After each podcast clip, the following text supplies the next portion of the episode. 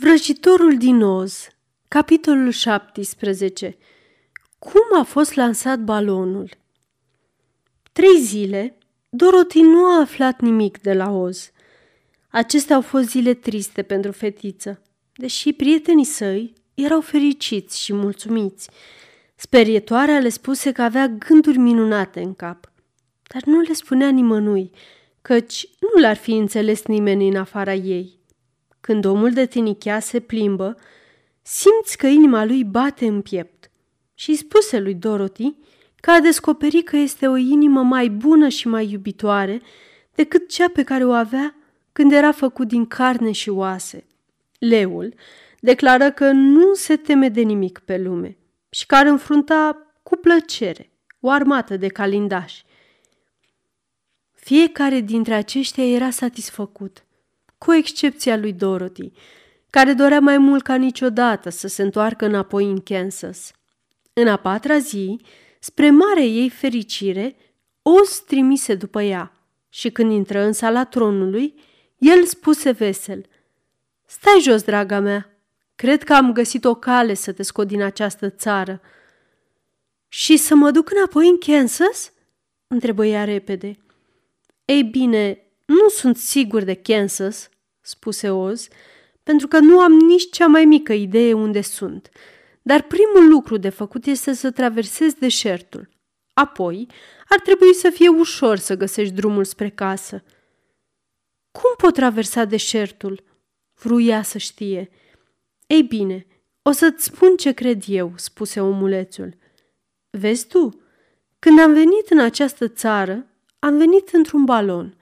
Tu de asemenea ai venit prin aer, adusă de un ciclon. Deci eu cred că cea mai bună cale de a traversa deșertul va fi prin aer.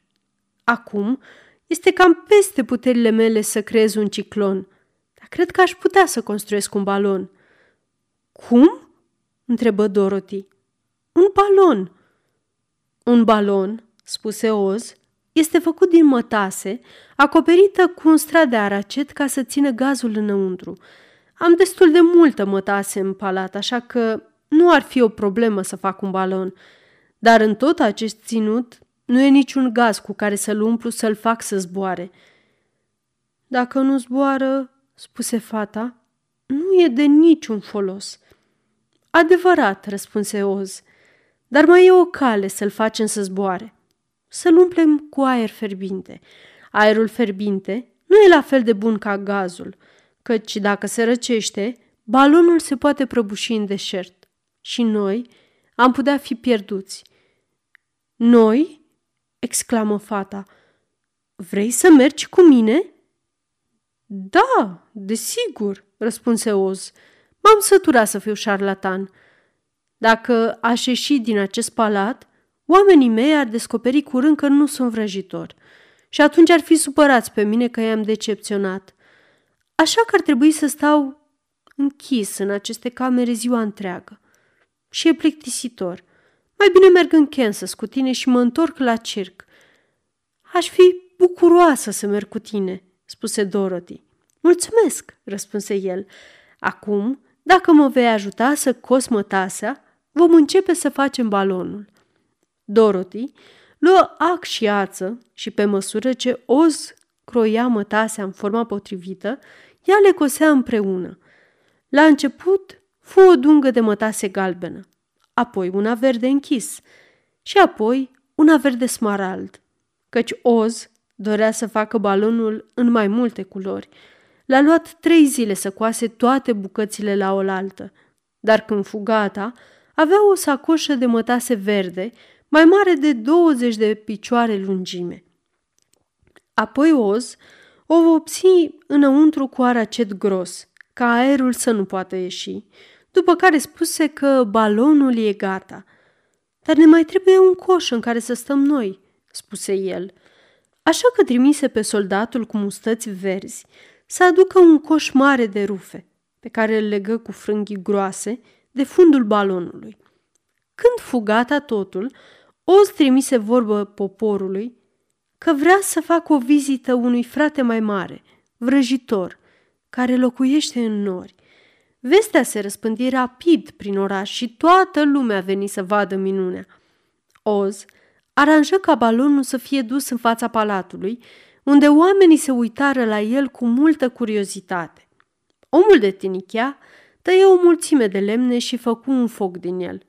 Și Oz ținu gura balonului deasupra focului, ca aerul fierbinte să fie capturat în sacoșa cea mare de mătase. Încetul cu încetul, balonul se ridică în aer, până ce în sfârșit coșul abia mai atingea pământul.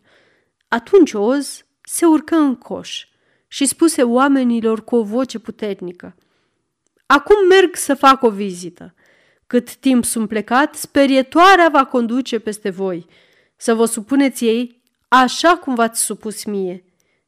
Balonul abia mai era ținut la sol de frânghia cu care era legat, căci aerul era foarte cald și îl făcea mult mai ușor decât aerul din afară. Vino, Dorothy!" strigă vrăjitorul. Grăbește-te, altfel balonul va pleca. Nu-l găsesc pe Toto, spuse ea, care nu voia să-și lase cățelușul acolo.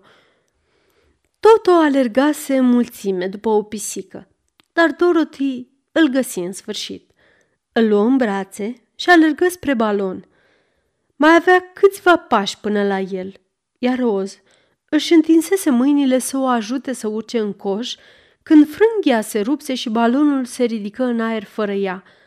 Vino înapoi!" strigă ea. Vreau și eu să merg!" Nu mă pot întoarce, draga mea!" spuse Oz din coș. La revedere! La revedere!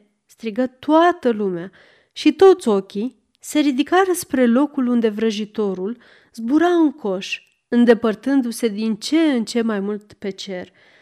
Și aceasta fu ultima oară când oricare dintre ei îl văzu pe Oz, minunatul vrăjitor, care ajunse în Omaha în siguranță și este și acum acolo din câte știm noi. Dar oamenii își aminteau de el cu drag și își spuneau Oz a fost întotdeauna prietenul nostru. Când a fost aici, a construit pentru noi acest frumos oraș de smarald, iar acum că a plecat, a lăsat-o pe sperietoarea cea înțeleaptă să ne conducă. Totuși, ei jeliră multe zile pierderea minunatului vrăjitor și nu putură fi consolați. Aceasta este o înregistrare Cărțiaudio.eu. Pentru mai multe informații sau dacă dorești să te oferi voluntar, vizitează www.cărțiaudio.eu. Toate înregistrările Cărțiaudio.eu sunt din domeniu public.